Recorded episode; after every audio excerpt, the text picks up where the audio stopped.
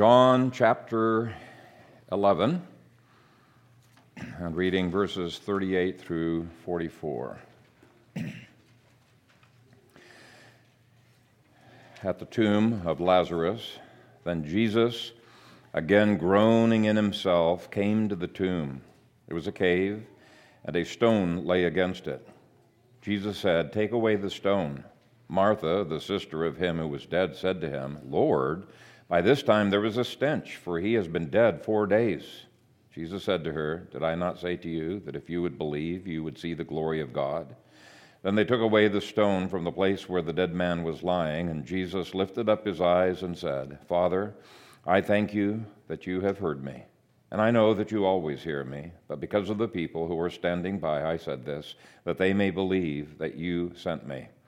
Now when he had said these things, he cried out with a loud voice, "Lazarus, come forth!"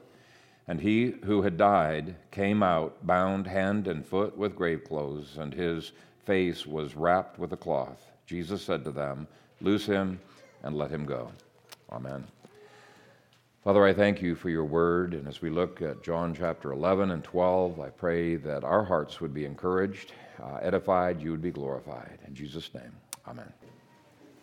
In our Women of Faith series, I am normally only going to take one Uh, sermon per woman, but because last week when we were in Luke chapter ten, we were looking at both Martha and Mary, uh, I want to look at uh, both of them again, but this time using all of John chapter eleven and the first eight verses of John chapter twelve. And I myself have been very, very encouraged by their testimony. Uh, these were occasions of huge challenge to their faith. And we're going to start with some lessons from John chapter eleven. And let's start by reading verses one through three. Now a certain man was sick, Lazarus of Bethany, the town of Mary and her sister Martha. It was that Mary who anointed the Lord with fragrant oil and wiped his feet with her hair, whose brother Lazarus was sick. Therefore the sisters sent to him, saying, "Lord, behold, he whom you love is sick." We already discovered last week that Jesus loved Uh, Martha, Mary, and Lazarus dearly, and yet Lazarus got sick. And this confuses some people. They think that sickness can never come from the hand of God, and so if we get sick, it must be because we lack faith, or because we have sin in our lives, or Satan somehow has uh, gotten the, the better of us, and the absence of God's favor is upon us. They think, if God loved me, he would not let me get sick. Or if God loved me, he would not have let my relative die. Uh, what makes matters worse is that there are some hyper-charismatics who take advantage of this misinformation, and they use it in sickness to make themselves wealthy and to manipulate people and to give them uh, false guilt. Uh, here's the logic that they use. They correctly state that healing is in the atonement. I don't agree with those evangelicals who overreact to the charismatics and they say, no, healing's not in the atonement. It is clearly in the atonement. But they incorrectly insist that if healing is in the atonement, then it is always God's will for you to be healed, uh, just like it's always God's will for you to put off sin. For them, a failure to be healed shows automatically a lack of faith or sin in your life. Now, there are some who won't go that far, but they will always say, uh, sickness comes only from Satan's hand, and it's always God's will for you to have the opposite. But if you read in Isaiah and in Revelation, uh, there's a time when all demons will be bound, and Satan and demons will not be on the earth, and yet people will still get sick and still die, and even the most holy people, the people with the most faith, are still going to die. Right? It is appointed unto man once to die, Hebrews says. Second, Scripture repeatedly says that God himself brings sicknesses into our lives for our good. For example, in Exodus four eleven, God asks the rhetorical question, "Who gave man his mouth? Who makes him deaf or dumb? Who gives him sight or makes him blind? Is it not I, the Lord?" He equally attributes sight and blindness, ability to hear and deafness to himself. He, he doesn't say, oh, that's Satan, you know, I didn't have anything to do with that. Uh, no, he attributes it to himself. In Second Kings five, we read the well-known story of the Lord striking King Azariah with a skin disease, which he suffered from until the day that he died. And in Luke, the angel of the Lord came directly from God's presence to strike uh, righteous Zacharias with an affliction, an inability to speak, because he doubted God's word with regard to the birth of John the Baptist. That's Luke one, nineteen through twenty. And of course, there are other examples, like the man born blind, that Jesus said had nothing to do with sin. It was only because of the glory of God that God had allowed him to be born blind. Now, it is true that God uses Satan as a tool, um, and uh, he can do that anytime, but he can bring sickness without using any other instrumental um, means like uh, Satan to do that, and he's often done so. Third, though Romans eight twenty-three affirms that healing of our bodies is in the atonement, it says that the ultimate healing is going to be, and the redemption of our body is going to be at the resurrection. The redemption of our body, that's exactly what he says. And so any healings that we get in this life are foretastes. They are down payments of the ultimate healing, and God is not absolutely obligated to heal us in this life. And we'll see shortly that lack of healing is no indication that God does not love us. Jesus loved Lazarus dearly, but he allowed him to get sick and eventually to die. And all of us, even those who have the greatest faith and the greatest holiness, will likewise eventually die. And to fail to see this leaves people open to the unethical manipulations of these millionaire charismatics, Uh, these healers who use this subject to torment souls with false guilt. I think this is such an important lesson for people to know. Bad things can indeed happen to those whom God loves, and it's no indication that they are not loved. You can just see the story of Job, you know, as one example. Now, at the same time, Martha and Mary did bring this sickness to Christ's attention. And I love the humble way that they did so. And I think this, too, is a rebuke to some of the modern T V evangelists. It just makes me shudder when I see them yelling at God and commanding God to heal a person. We do not command God to do anything. He is the Lord. We are the subjects. And uh, in verse three, we see Martha and Mary humbly laying their need before the Lord. J C Ryle says, "They did not ask him to come at once, or to work a miracle and command the disease to depart. They only said, 'Lord, he whom thou lovest is sick,' and left the matter there in the full belief that he would do what was best." When you have the confidence that Jesus is a friend and he always has your best interests in mind, it changes the tone of your prayers. Uh, it, it washes away any petulance, any demandingness of the Lord. We recognize he's the loving Lord and that we are at his good, dis, uh, uh, good pleasure. The next lesson that I see is that God can be glorified through our needs and losses. Now, we don't like to think about this sometimes, but he can be glorified through our pains and our losses. And Um, here's what he says in verse four. "When Jesus heard that, he said, 'This sickness is not unto death, but for the glory of God, that the Son of God may be glorified through it.'" Now, commentators point out that Christ's reply was to the messengers who had been sent from Martha and Mary. So he's not just saying this for the benefit of his, of his disciples. He's saying it so that these words will be taken to Martha and Mary.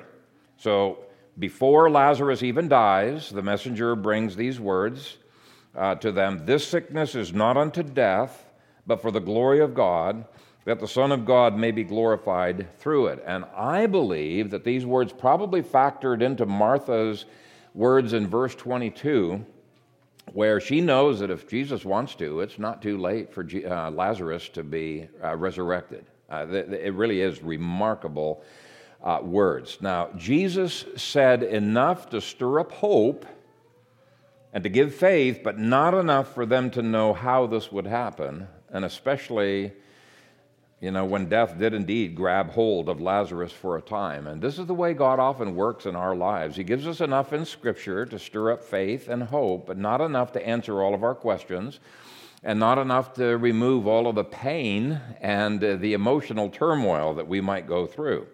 So after hearing these words, I'm sure Martha and Mary were a little bit confused about the death of Lazarus. Wait a minute, didn't Jesus say that this sickness was not unto death? they might have thought, well, maybe we misunderstood him. We maybe misunderstood him. But Christ's reference to both he and his Father being glorified through this sickness is a truth I think we need to lay hold of.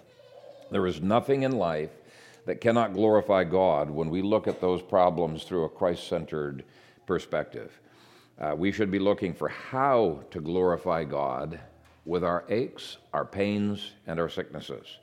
Uh, verse five is another mention of Christ's love. Now, Jesus loved Martha and her sister and Lazarus. Now, we talked last week about all of the different personality differences between Martha and uh, Mary. And some books, unfortunately, present Mary as if he, she is Jesus' pet, you know, her favorite. There is no indication in any of the texts that Mary was her favorite, and I like the fact that right here, it's Martha alone who is singled out by name. They're all loved, but he mentions that he loves Martha. He doesn't just love the Marys in our midst, he loves the Marthas, and I take great comfort from that. So, the fact that they were loved is quite clear. What is not clear during the dark providences of our lives is how does that love relate to the very discouraging things that we are going through, and the crushing sorrows. Verses six through fourteen give us confidence that bad things that happen to us are definitely not an indication of God's lack of love. On the contrary, verses five through six affirm that love was one of the first of several reasons why Jesus allowed them to go through this. I want you to notice the so that connects verses five and six. Now, Jesus loved Martha and her sister and Lazarus, so when he heard that he was sick, he stayed two more days in the place where he was. The so in verse six is the Greek word un, which means therefore. Therefore. The N I V completely translates this wrong. Uh, by the way, you, you really do need to have literal translations in your hands, and the N I V many times even just ignores words. But in this case, they completely translate it wrong. Uh, N I V translates it, yet, when he heard that Lazarus was sick, as if he stayed despite his love. No, no, no, no, it was not despite his love. It was because of his love that he stayed an extra two days. Fellow Christians, if you ever doubt God's love and concern when you go through difficulties, if you're ever tempted to think God is indifferent to your plight simply because he's delaying his answer to your prayers, I want you to take heed to this verse, and I want you to take heed to First Peter five, verse seven, which says of God, he cares for you, and he said that in the midst of the severe persecutions that he was allowing his disciples to go through. You know, in First Peter, incredible persecution, and they might have been tempted to think, how could God love us and allow us to go through these persecutions? But by faith, they could believe it because God's word said it. You know, a child may not always understand why the parents allow them to have a painful operation, you know, when they're uh, sick, and yet they can trust, you know, that the parents do indeed love him. And in the same way, it was God's great love that dictated the delay, and the same is true of the delayed answers to our prayers. Now, a second reason for God's delays is that they're always for our spiritual benefit. Look at verses fourteen through fifteen. Then Jesus said to them plainly, Lazarus is dead, and I'm glad for your sakes that I was not there, that you may believe. Nevertheless, let us go to him. Verse fifteen says, he was glad for their sakes. It was for their benefit. And again, wouldn't we want to wait if we knew it would be for our benefit that we got an answer to our prayers a year from now rather than right now? For example, wouldn't you rather have, if you had a choice of one thousand dollars in your pocket right now or waiting for a year for one hundred thousand dollars, you'd say, oh yeah, in a heartbeat, I would wait for a year. Now, if you're immature, if you're present-oriented, believe it or not, there's a lot of people who would take the one thousand dollars now and forget about the one hundred thousand dollars. Who really knows if God's going to follow through? But I think you would be willing to wait if you knew it was for your spiritual benefit that you are waiting. We call that deferred gratification. But verse fifteen gives another reason for this delay, to increase their faith. Jesus said, I'm glad for your sakes that I was not there, that you may believe. This whole event was designed to strengthen their faith in Jesus and to glorify Jesus throughout history. I mean, we would not have this glorious chapter that teaches about Jesus being uh, the resurrection and the life if they had not had this delay. Um, and, uh, you know, when God delays answers to our prayers, our faith is stretched, it's exercised, it's made strong. And who among us does not want to grow in faith? I do, but a lot of times it's painful things that make our faith to grow. So Jesus is much more pleased by a life of faith than he is by a life of comfort. In Lamentations, it says, the Lord is good to those who wait for him. So those are three very obvious reasons right on the surface of the text of why God allowed them to go through this. But I want to back up to verses nine through ten and look at one that's not quite so obvious. Um, Jesus answered, are there not twelve hours in the day? If anyone walks in the day, he does not stumble because he sees the light of this world. But if one walks in the night, he stumbles because the light is not in him. Now, this may seem utterly unrelated to the subject matter that Jesus is talking about, but it is directly related. So he starts with an illustration of limited sunlight. You only have twelve hours of sunlight in a day. And then he applies it to what the Spirit is doing internally. He, he's making this a spiritual metaphor. Um, so what he is saying is no one has all the light that they could wish that they have. The fact that we only have twelve hours of light during the day does not make us say, oh man, if I don't get twenty-four hours of light, I don't know how I can function. We realize, yeah, there's times where we can't see, where we stumble, but we make the most of the twelve hours of day, right? That's what he's uh, talking about. Now, in the spiritual realm, it should be the same. Our responsibility is to walk within the light that God has given us rather than freezing up, because there's some things about the future, about the darkness, that we don't know. There are some Christians who refuse to step out in obedience to the Lord because there are some things in the future that they're in the dark about. They don't have a clue about, and they're scared about those future periods that they're in the dark on. These disciples didn't know whether they would end up being killed. They're in the dark about that. Martha and Mary didn't know what the next two days would hold. No one fully knows the future, and yet despite that, God calls us to obey his call, the light that we have in the present. We must submit to him in faith. Verse eleven gives another reason for his delay, and that is to help us to realize that our critical events that we are just overwhelmed with are not so critical when you look at them from an eternal perspective. Uh, we might think, what could be more critical than issues of life and death? But in verse eleven, Jesus said, our friend Lazarus sleeps, but I go that I may wake him up, which is yet another promise that he was going to reverse Lazarus's uh, condition. But he's not here denying that he is dead. If you take a look at um, verses twelve through fourteen, then his disciples said, Lord, if he sleeps, he will get well. That's an excuse that springs from fear of the Pharisees. Okay, great. We don't have to go, right, Lord?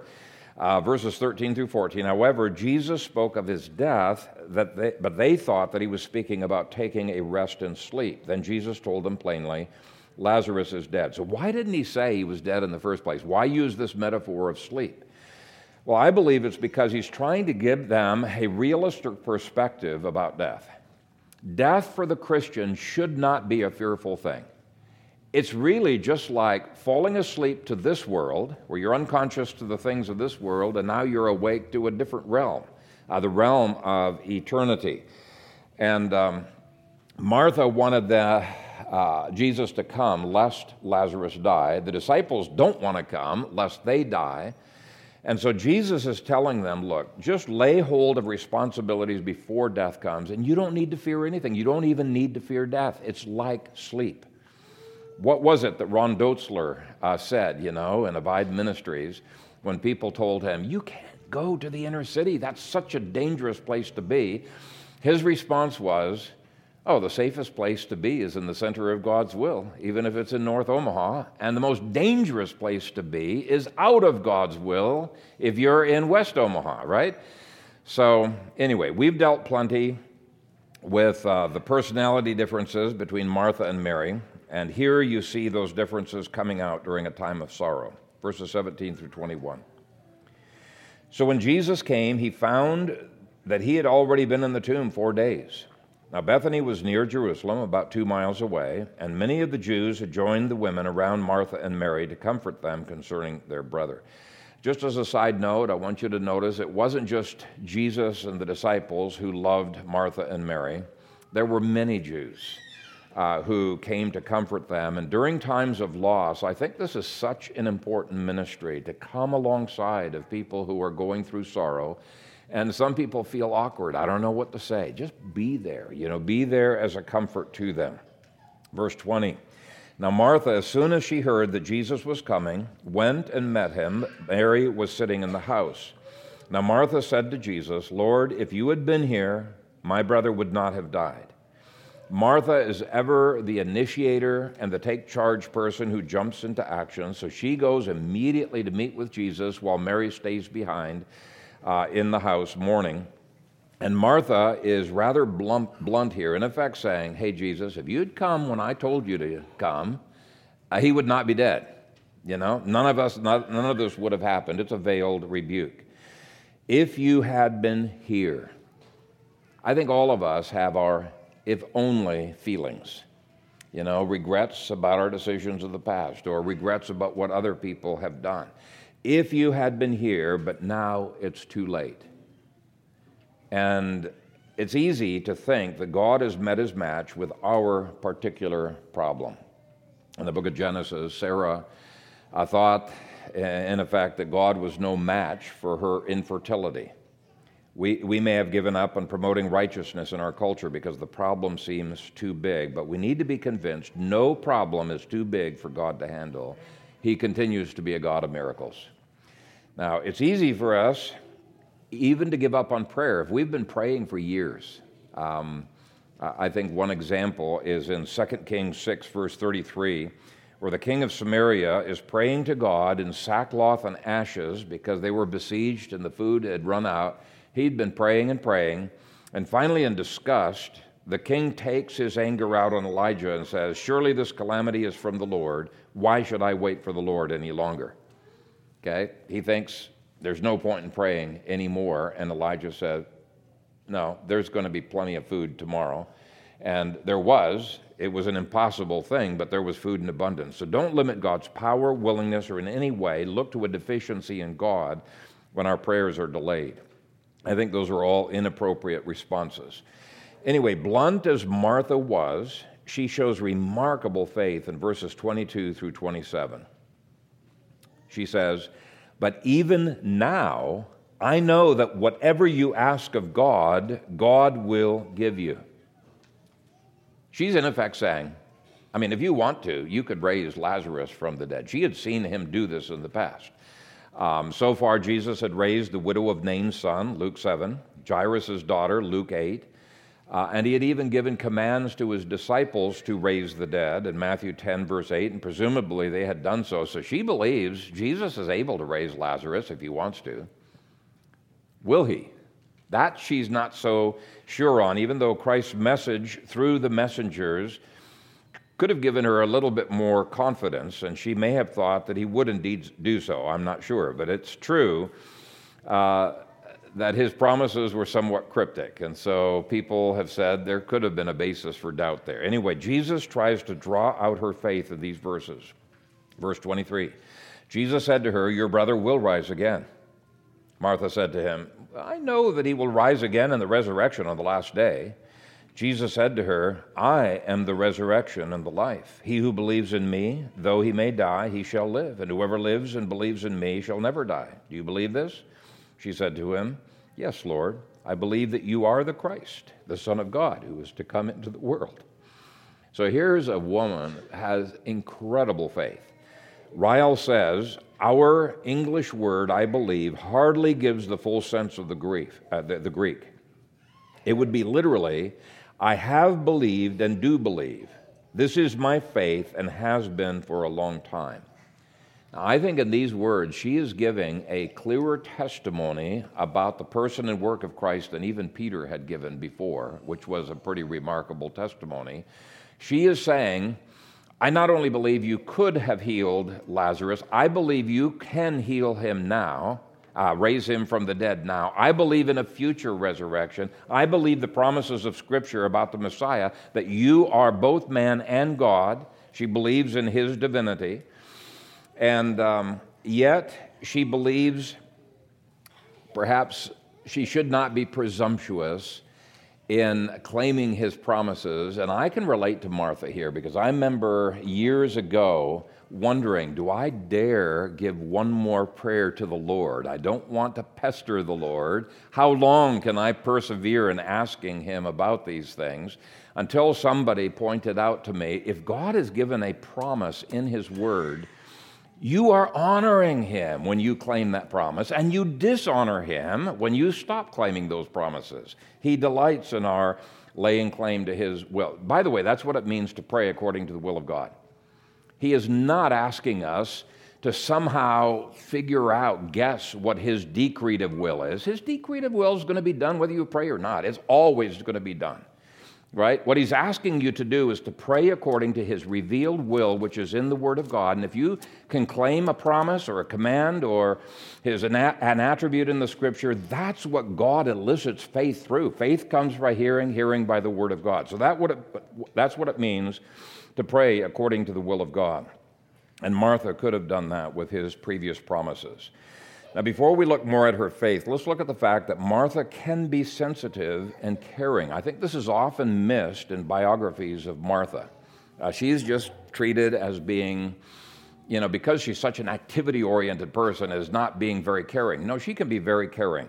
Verse twenty-eight, when she had said these things, she went her way and secretly called Mary, her sister, saying, the teacher is come and is calling for you. Now, Mary was a deeply emotional person. It appears she was so overwhelmed, she just wanted to be by herself in the house. And though Martha has given Mary some space to mourn, she knows it's time for Mary to come out and to talk. Mary could sympathize with people who just want to be left alone. I want to mourn alone. But she would not agree with bailing on responsibilities, nor would Martha. And though still grieving, Mary goes out to meet Jesus. And what I learned from this is there, there are times where we've got to push people out of their retreat. We've got to push people out of their puddle of tears and say, you know, you really do need to meet uh, with some other people. They care about you. They love uh, you. And uh, draw them out. And I get the idea of sensitivity, especially from the phrase, she went her way and secretly called Mary, her sister.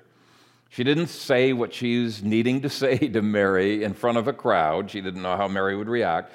So she's being sensitive in the way that she pushed Mary. Context. Mary promptly responds, praise God, verse twenty-nine. As soon as she heard that, she arose quickly and came to him. She does not allow her grief to keep her from Jesus. And I have seen Christians do this. In fact, I have seen pastors do this, where they're so angry at God that they don't want to come to God in worship because they've lost a loved one, right? And they mope around for years and years. They just can't get over their grief. If your sorrows alienate you from Jesus rather than drawing you to Jesus, okay, you probably, in addition to having an attitude problem, you probably have a misconception of Christ's heart, Uh, or a faulty view of where your solace should come from. He should be the first one that you come to, to cast your cares upon. And then the next point, she does exactly that. Now I'm going to skip ahead to verses thirty-three through thirty-five. Therefore, when Jesus saw her weeping, and the Jews who came with her weeping, he groaned in the spirit and was troubled, and he said, where have you laid him? They said to him, Lord, come and see. Jesus wept. Then the Jews said, see how he loved him. Now, I'm always amazed at how touched Jesus was by the pain of other people. Uh, very, very sensitive, uh, sensitive heart. And Hebrews four fifteen says that Jesus continues to sympathize with us in our weaknesses. And so that's one lesson. But here are three further lessons we learn from this interchange. First, it is not sinful to sorrow. And you might say, well, obviously, but I have over the last twenty years of ministry run across quite a few people who think, must think, that it is sinful to sorrow. Uh, Jesus was deeply moved with his emotions. Esplanknidzo is the Greek word. And, the, um, and many people have a hard time doing this. They have a hard time grieving. They just feel if I grieve in some way, I'm insulting God. No, their stoicism does not imitate Jesus. He was a man of deep sorrow. Second, it is not manliness to stuff your tears, at least not the kind of manliness that the Scripture talks about. That idea that men must stuff their tears flows out of the rugged individualism of the Wild West. But Jesus was a manly man, a man who could weep with those who weep, something, by the way, that all of us are commanded to do in Romans twelve, verse fifteen. Third, Jesus shows us how to enter into the pain of others without being overwhelmed by those pains, how to have a tender heart without allowing emotions to dictate our actions. And his immediate action in this case was to seek to be a good witness in this situation. We should ask ourselves, is that my first response when I'm in a painful situation? I want to be a good witness to the Lord uh, in this situation. He used the funeral to testify to the gospel. And by the way, funerals are one of the best places to testify to the gospel of Jesus Christ. Not just pastors, but all of us who go to those. Um, pagans who attend the funeral can see your grief, that you're real, you have pain. But along with that grief, they can see your faith and your joy and your confidence, a confidence and joy that unbelievers cannot really have um, at, at their funerals. Verse thirty-six, then Jesus, Jews said, see how he loved him. And some of them said, could not this man who opened the eyes of the blind also have kept this man from dying? So here was a huge crowd of witnesses that needed to be challenged that Jesus was the Lord over even death. Now, even if he hadn't raised Lazarus from the dead, this was a great opportunity uh, of witness.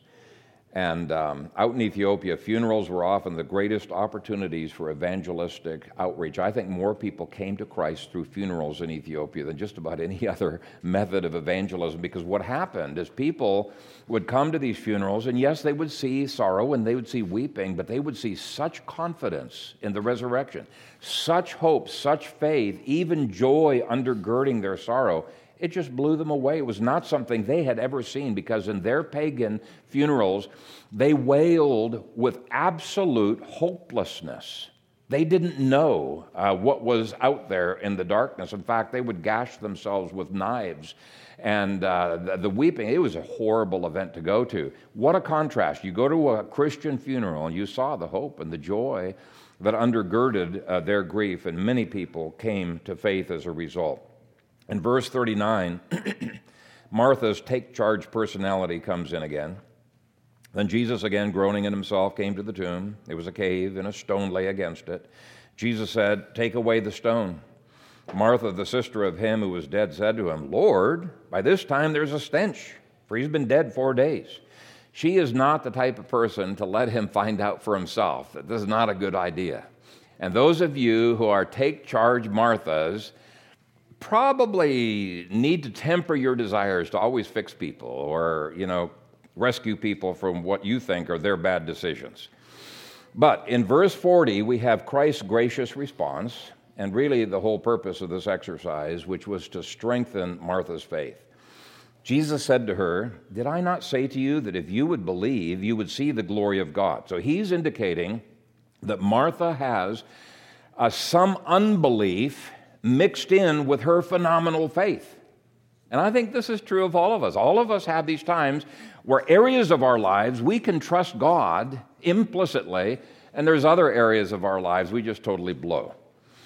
Um, Ryle comments on this. He says, how apt our faith is to break down in time of trial. How easy it is to talk of faith in the days of health and prosperity, and how hard to practice it in the days of darkness when neither sun, moon, nor stars appear. Let us lay to heart what our Lord says in this place. Let us pray for such stores of inward faith that when our turn comes to suffer, we may suffer patiently and believe all is well. The Christian who has ceased to say, I must see and then I will believe, and has learned to say, I believe and by and by I shall see, has reached a high degree in the school of Christ. Now, since this is a biographical sermon on the women, I won't spend uh, a lot of time on the resurrection, but I think you can imagine the incredible joy that these two women had when they saw uh, Lazarus uh, coming out of the tomb. But um, let's read verses forty-one through forty-four. Then they took away the stone from the place where the dead man was lying, and Jesus lifted up his eyes and said, Father, I thank you that you have heard me, and I know that you always hear me, but because of the people who were standing by, I said this, that they may believe that you sent me. Now when he had said these things, he cried with a loud voice, Lazarus, come forth. And he who had died came out, bound hand and foot with grave clothes, and his face was wrapped with a cloth. Jesus said to them, loose him and let him go. Now, this was a, an astounding miracle that deserves a sermon all of its own, which we're not going to give, but I, I just want to comment on the two reactions. The first reaction to this miracle is what we might expect. People said, wow, and they believed. Verse forty-five says, then many of the Jews who had come to Mary and had seen the things Jesus did believed in him. What a gratifying, glorious response. This is what we wish would happen every time we witness to people. But given total depravity, the second reaction should not be surprising. The second reaction is that many of Christ's enemies stayed enemies. They saw the same miracle, but it didn't change their hearts. They continued to oppose Christ. They tried to discredit him. And they even talked about, how do we get rid of this problem? How do we kill Jesus?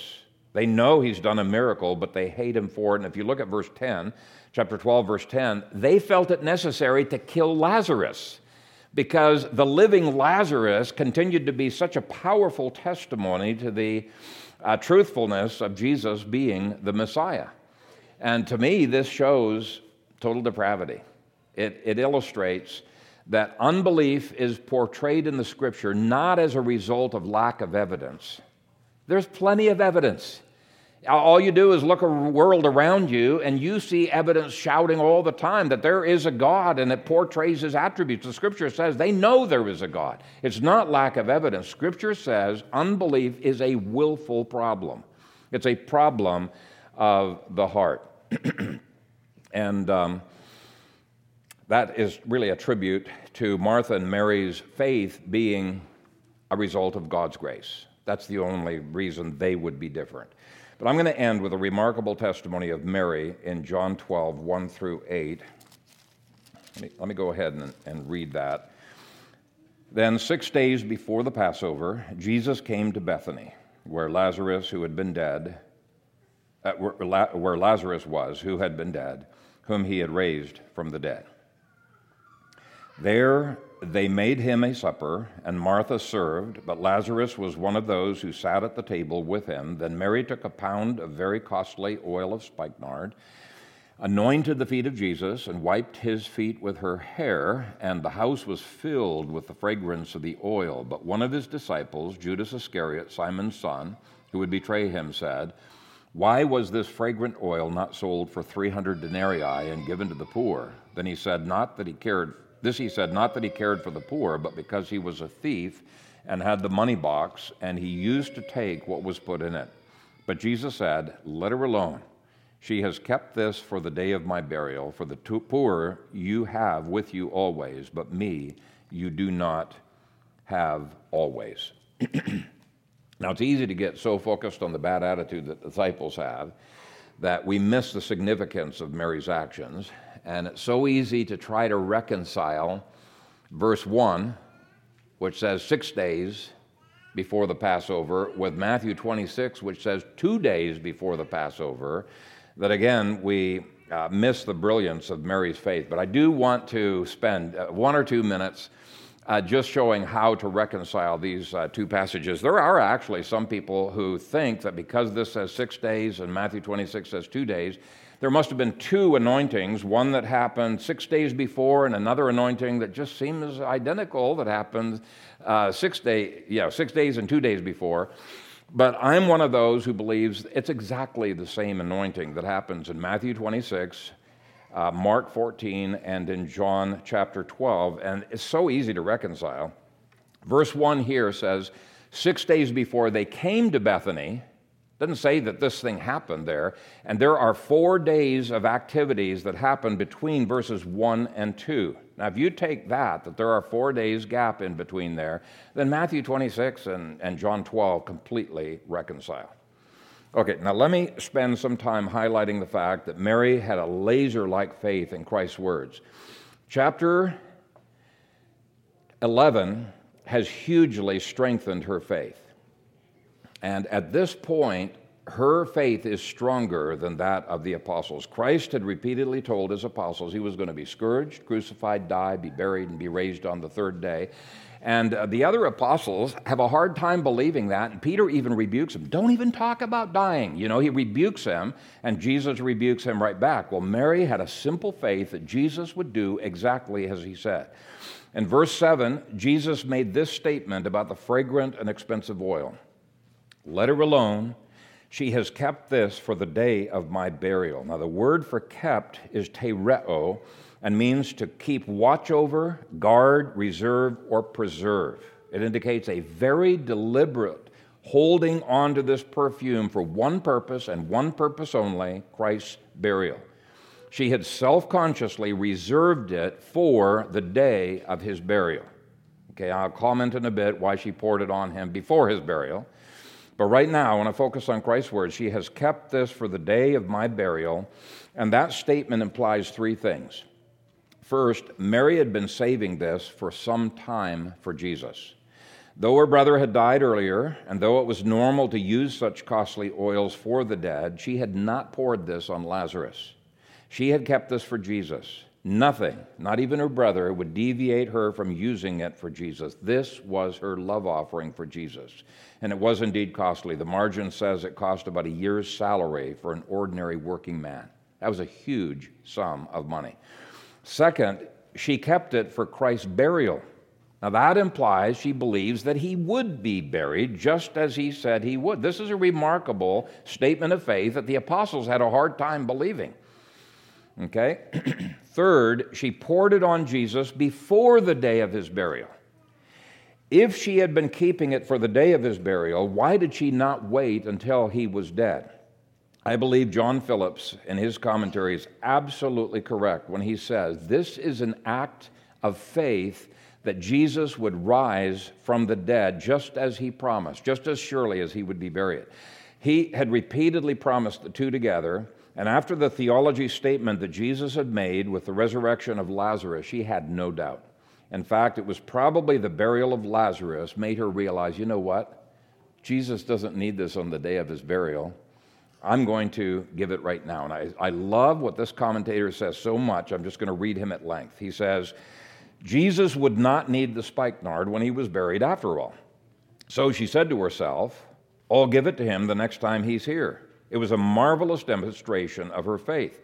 She had kept that ointment for his burial, but she gave it to him a week before, it was actually two days before, because she now believed in his resurrection. No wonder the house was filled with fragrance. Mary of Bethany seems to have been the only one who believed the truth of resurrection.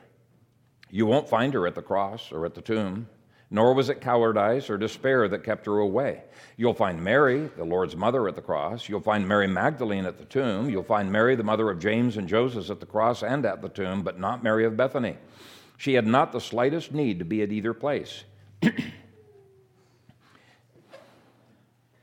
She was already standing on resurrection ground. He goes on, he says, every local church needs Marthas to get things done. Every church needs Marys to help others enter into the deep things of God. Every local church needs men like Lazarus, a witness in a special sense. So for me, this makes Mary's statement one of the most remarkable statements of faith in the entire Gospels. Better, I mean, before her statement, Martha's and Peter's were the clearest testimonies. This is amazing. In fact, it's so amazing that if Matthew twenty-six and Mark fourteen are parallels to John twelve, which I am one hundred percent convinced that they are, if they are parallels and it's telling the same story, Jesus said, this is so remarkable. Here's what he said about it. Assuredly, I say to you, wherever this gospel, and he's referring to this act being a, a testimony of the gospel in visible form, assuredly, I say to you, wherever this gospel is preached in the whole world, what this woman has done will also be told as a memorial to her.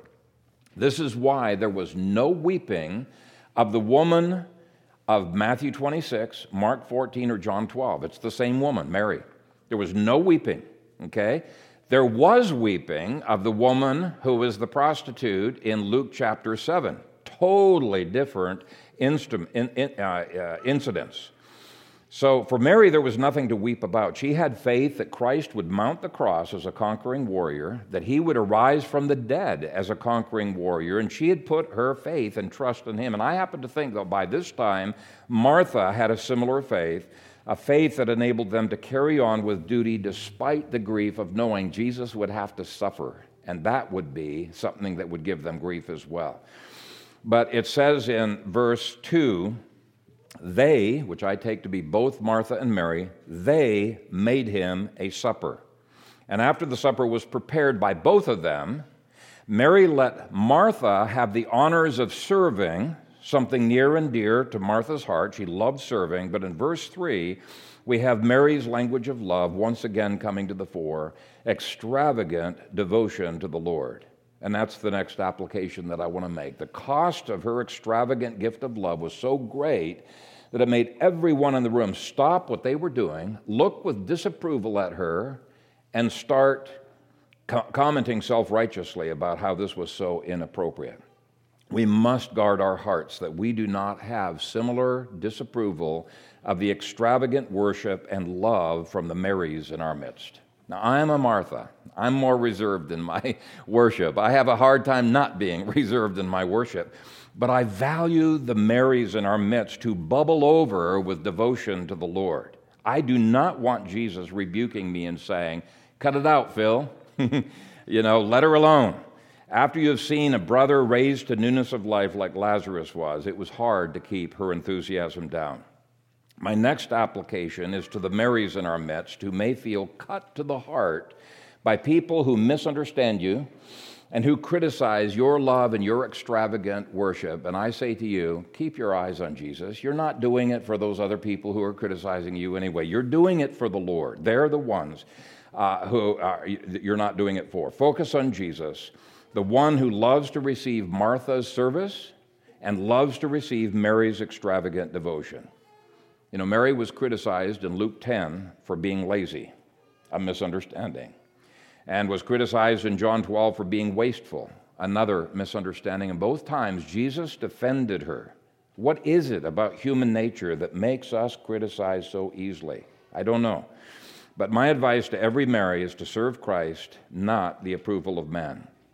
Now, my last application comes from John chapter eleven, verse one, where Bethany is described as the town of Mary and her sister Martha, which some commentators take as an indication that they were notable figures in this town.